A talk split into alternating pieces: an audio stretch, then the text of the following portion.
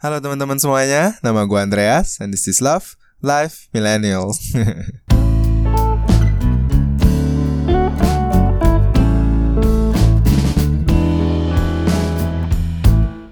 Alright, episode berapa nih? 16 dari podcast gua.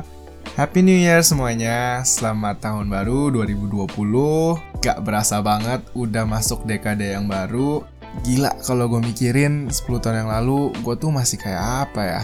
Kecebong, bocah ingusan di sekolah yang kerjanya cuma main game Ya sekarang juga masih bocah sih, cuman at least udah gak ingusan lah ya, kan ceritanya udah kerja tapi bener deh kalau kita ngeliat lagi ya, kalau kita merenungkan dari 10 tahun yang lalu hingga sekarang kerasa banget gak sih perbedaannya betapa stage yang kita udah lewati yang membuat diri kita menjadi sekarang ini.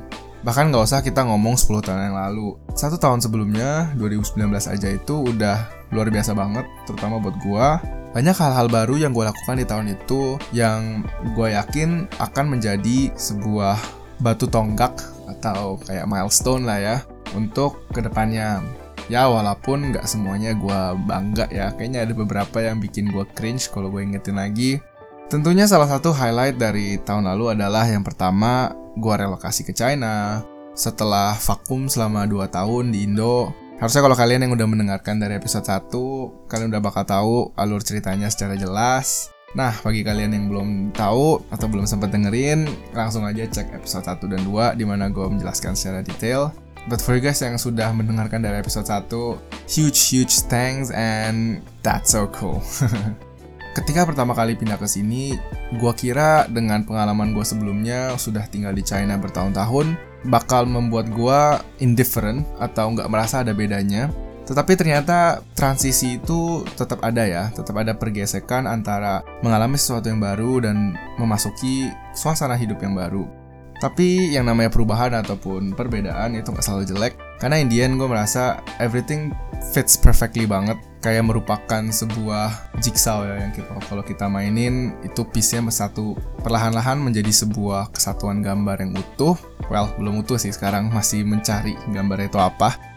Tentu tak dapat dipungkirin dengan adanya orang-orang baru yang masuk ke dalam hidup gue, ada beberapa orang yang harus juga keluar dan itu salah satu yang gue pelajarin di mana kita akan tetap memiliki a close group of friends di mana kita akan tetap memiliki sebuah kelompok teman-teman terdekat dan justru ketika berada di tengah jarak ataupun suasana yang baru, itulah baru akan dites apakah mereka ini qualify untuk masuk sebagai lingkaran teman terdekat atau teman dekat atau teman saja dan sebagainya.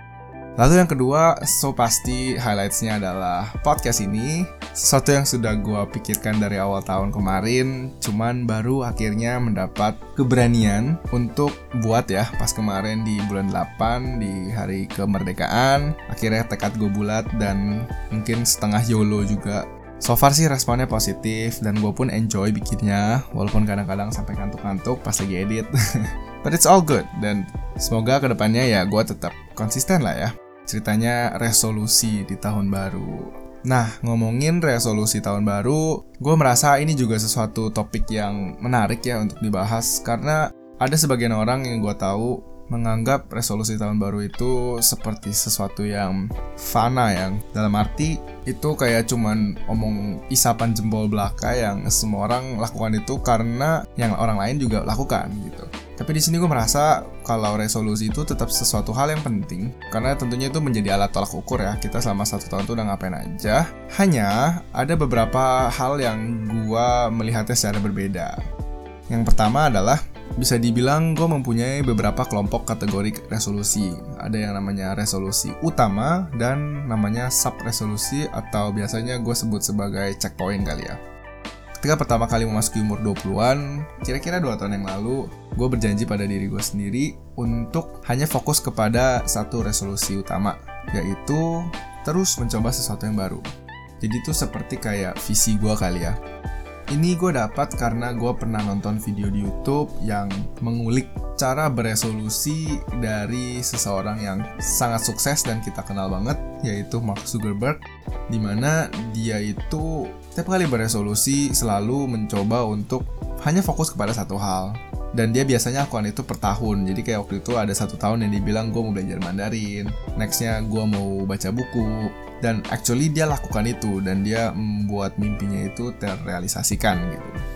Nah kalau gue mengambil langkah yang lebih makro lagi yang lebih jangka panjang yaitu gue akan menghabiskan seluruh fase di gue berumur 20 untuk mencoba semua hal yang gue belum pernah coba jadi as long as hal itu adalah sesuatu yang gue belum pernah lakukan sebelumnya, gue berjanji akan untuk mencoba. Hajar aja gitu, nggak usah banyak mikir. Ini pun diteguhkan lagi karena akhir-akhir ini di tahun kemarin gue belajar banyak dari Gary Vee.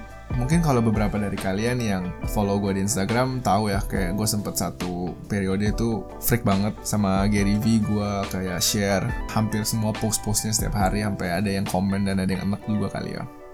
Basically dia ngomong nggak perlu stres mikirin apa yang lu mau tapi mikirin apa yang lu nggak mau instead. Jadi dari situ pun gue semakin yakin bahwa ya udah gitu gue akan terus melakukan hal-hal yang baru sampai gue tahu yang mana gue nggak suka dan yang mana yang gue suka tapi kalau untuk kasus gue pribadi terkadang itu nggak segampang itu. Karena uh, memang pada dasarnya gue itu orangnya sangat curious ya. Gue hampir bisa dibilang selalu penasaran untuk mencoba sesuatu dari kecil sih. Kayak seperti yang udah gue pernah cerita juga di episode 3 ketika ngomongin tentang kelulusan ataupun ngambil jurusan itu gue nggak pernah bisa settle untuk satu pilihan. Karena gue hampir selalu suka semuanya. Dari olahraga dari mata pelajaran dan dari apa pun lah yang berhubungan dengan pilihan I'm very bad at choosing ataupun making a decision mungkin karena efek AB kali ya oh ya by the way golongan darah gue AB random information. Nah, terkadang jadinya gue harus menjalani sendiri sesuatu hal yang baru itu selama sekian periode, let's say biasanya sih 2-3 bulan, sebelum gue bener-bener bisa tahu apakah itu hanyalah ketertarikan yang semu ataukah memang keinginan yang akhirnya bertemu. Cie. So ya, makanya penting bagi gue untuk setiap tahun membuat actual checkpoints dengan details yang spesifik gitu ya, untuk supaya gue bisa punya goal dan dengan seiring gue menjalani ataupun menyelesaikan goal yang gue set itu gue jadi tahu apakah itu something yang gue suka atau enggak kayak tahun lalu gue set goal untuk ikut choir dan juga ada makan sehat yang di sini artinya adalah gue mau mencoba untuk menjadi semi vegetarian ataupun ya ceritanya mengurangi daging. Tapi alhasil meh nggak bisa. Gue kayaknya sepertinya terlalu cinta sama daging terutama daging yang B2 ya. Hmm samcan siobak. Kayaknya gue nggak bisa lepas dari mereka. It's too hard Nah untuk yang choir ternyata setelah gue cobain I actually enjoy it very much karena masih ada banyak banget yang harus gue pelajari kayak learning curve-nya itu masih sangat besar ya sehingga it's fun walaupun menantang at the same time. But yeah, that's why untuk tahun 2020 gue pun ada beberapa mini goal uh, atau yang tadi gue juga bilang checkpoint. Salah satunya gue bagiin deh. Contohnya nih ada baca minimal 12 buku dan membuat top 5 di akhir tahun. Jadi ini dalam rangka membaca satu buku setiap bulan. Karena gue merasa belakangan ini karena kesibukan podcast dan juga belajar bahasa Mandarin Dan sebagainya gue jadi mulai kurang baca bukunya gitu. Bisa tiga bulan baru satu buku Which is pace yang sangat jelek ya kalau dibandingin dengan sebelum-sebelumnya. Tapi di satu sisi lain gue pun belum pernah mencoba untuk rutin baca satu buku satu bulan. That's why gue mau coba untuk mulai habit ini Terus goal gue yang lain ada juga bikin minimal 6 video klip dan 12 gitar covers. Jadi kalau yang video klip ini memang gue dari setahun lalu pun udah berkutat mencoba untuk belajar videografi. Walaupun sebenarnya gue bingung ya karena karena honestly gue bisa gue yakin gue bisa. Cuman gue pun masih bingung karena gue masih belum yakin apakah gue memang mempunyai ketertarikan untuk melakukan itu secara tekun gitu loh karena gue enjoy dalam arti memperhatikan ya gimana cara orang ngambil angle shot tertentu dan gimana caranya konten itu dikemas untuk memberikan cerita yang menarik. Cuman ketika gue yang melakukan sendiri kok kayaknya otak gue belum kebuka gitu. Walaupun gue tahu teori-teorinya pas bikin ah mandek gitu. Nah karena mandek ini kadang-kadang masih berasa demotivated. Tapi gue mau coba lagi tahun lalu pun gue udah memasuki belajar videografi ke dalam list of resolution gue yang tahun lalu tapi jeleknya gue kurang spesifik. Makanya tahun ini gue sambil mencoba untuk terus belajar gue akan bikin 6 video klip yaitu berarti 2 bulan sekali ya. Lalu berikutnya ada juga 12 guitar covers Mungkin kalau kalian lihat di feed Instagram gue belakangan ini gue mulai memperbanyak cover-cover gitar yang ya yang sambil belajar-belajar juga dan menerapkan apa yang gue baru belajarin. Kayak kemarin tuh baru-baru belajar chord yang jazz dan mencoba untuk bikin arrangement sendiri. Gak tahu deh bener atau enggak. Yang penting di telinga gue kayaknya enak gitu ya. Semoga kalau kalian tadi nonton juga suka dengan arrangementnya. Let me know kalau jelek ataupun bagus. Dimaki aja nggak apa-apa. Gue orangnya seneng kok dimaki Nah itulah kira-kira beberapa item dari list gua. Tahun ini total gue punya 7 list, nggak usah banyak-banyak karena takutnya over promise dan terlalu over ekspektasi ya. Mendingan kita keep it simple, keep it average, tapi kita bisa lakukan. Salah satunya yang gue udah siapkan juga untuk tahun lalu, cuman gue gak akan go into that much of a detail. Gue juga mau mencoba untuk mulai bisnis di China, karena negeri ini bener-bener dari segi volumenya dalam arti populasinya itu sangat menggiurkan ya. Kayak di sini tuh nggak perlu cari margin banyak-banyak untuk satu produk. Yang penting bisa ngedobrak ke beberapa segmen pasar yang jumlahnya itu minimal ribuan ataupun jutaan kayaknya itu udah cukup gitu. Nah makanya gue akan mencoba untuk cari cara. So doain ya. Oke, okay, kenapa gue jadi curhat tentang resolusi gue? Balik lagi karena gue berharap dari kalian yang dengerin bisa mempunyai arahan, walaupun tidak jelas ke mananya, cuman tahu gitu loh lu lagi jalan ke depan atau lagi jalan ke belakang atau lagi jalan ke kiri ataupun ke kanan. Karena trust me, gue pun orangnya nggak suka banget ya terlalu semuanya di plan. Gue bukan orang yang terorganisir seperti itu tapi mempunyai general guideline itu sangat membantu ya. Anggapannya kalau kayak kita lagi trekking di gunung itu kan nggak perlu ada lampu di setiap langkah yang kita jalan. Tapi yang penting ada di sekitar let's say 1-2 meter ataupun 3 meter itu udah ngebantu banget untuk kita bisa diarahkan ya ke puncak gunungnya. Ngomong-ngomong gunung gue pun juga baru kemarin-kemarin ini trekking di dua gunung yang berbeda dalam waktu yang dekat. I will be making a video soon about it so stay tune. Oke, jadi itu alasan pertamanya untuk memotivasi sama-sama bikin resolusi. Ataupun bagi kalian yang sudah punya resolusi, terus membuat checkpoints yang konkret, spesifik, dan satu hal lagi adalah attainable ya, bisa dicapai. Lalu alasan kedua adalah karena ini akan ada membawa dampak kepada podcast yang selama ini kalian dengarkan. Jadi di tahun 2020 gue mau mengkombinasikan semua hal yang sudah kalian dengar tadi, yaitu dalam rangka untuk terus memulai sesuatu hal yang baru, ditambah dengan keinginan gue untuk rutin baca buku, gue berencana untuk bisa membuat highlight seri-seri buku terbaik yang gue baca. Jadi untuk 12 buku minimal yang gue rencana untuk baca di tahun 2020, gue pingin untuk mencoba bikin review dan memasukkannya ke dalam salah satu segmen di Love Life Millennials. Mungkin dari kalian akan ada yang nanya, apa hubungannya sama kehidupan seorang milenial di luar negeri? Kalau kalian masih ingat, tujuan utama gue untuk bikin dalam tanda kutip show ini adalah untuk menunjukkan sudut pandang hidup entah dari kehidupan sehari-hari ataupun percintaan yang berbeda dari seseorang yang ada di luar negeri. Dan elemen ini yang gue pengen coba untuk perkenalkan di ke depannya karena ini juga menyangkut dengan yang gue harapkan adalah perkembangan pemikiran ataupun overall self development dari gue yang gue harap bisa menjadi sebuah reference point ataupun ya sebagai cerita seru-seruan aja. At the same time, seperti biasa, gue akan mencoba untuk membuat topiknya tidak monolog yang cuman gue doang ngomong tapi mungkin kalau ada buku-buku yang menarik terutama kalau gue tahu ada orang-orang lain ataupun teman-teman sekitar gue yang membaca buku yang sama untuk kita bisa engage in a discussion as always sehingga bisa ada poin-poin yang lebih dinamis ataupun lebih mempunyai polemik kali gitu ya ngomongnya. So, jadi kalian bisa expect untuk ada semacam book review di ke depannya yang bisa dikemas menjadi sebuah cerita seperti bagaimana episode gua disampaikan. Tapi jangan salah, karena topik-topik lainnya yang berhubungan dengan love ataupun life yang kita sudah pernah bahas itu akan tetap ada.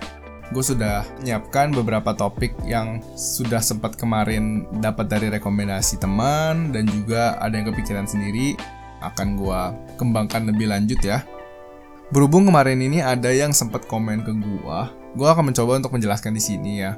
Jadi kemarin itu ada yang ngomong kayak seakan-akan gue itu menganggap berada di luar negeri itu seperti sesuatu hal yang absolut ataupun mutlak yang menunjukkan superiority atau keunggulan kali ya dari orang-orang yang tidak keluar negeri. Di sini gue pengen mengclarify aja bahwa gue nggak bermaksud untuk mengambil stansi yang lebih dominan ataupun tadi yang dikatakan superior. Karena actually gue justru pengen tahu perbedaannya itu apa. Hal-hal apa yang dialami di luar negeri yang bisa membuat perbedaan, entah baik itu dalam segi pemikiran ataupun dari segi artikulasi ataupun intensi, untuk dibagiin aja, untuk seru-seruan aja gitu.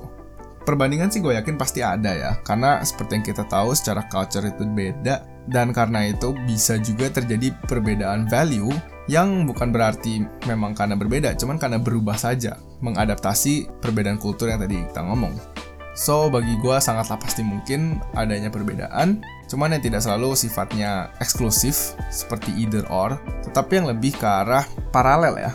Bisa berjalan berkesinambungan kalau gue boleh ambil contoh, kayak kemarin yang kita berbicara tentang perbedaan hubungan di luar negeri dan di dalam negeri, gue sendiri personally merasa itu tidak begitu berbeda jauh karena setelah merasakan both sides of the world, itulah kesimpulan yang gue ambil gitu. Jadi mungkin pendapat tidak selalu sama, tapi balik lagi yang gue harap tersampaikan adalah esensi dari cerita-cerita baik dari gue ataupun dari narasumber-narasumber yang gue invite ke setiap episode untuk bisa dijadikan bahan wawasan atau pengetahuan. Wih, kok bahasanya berat banget ya.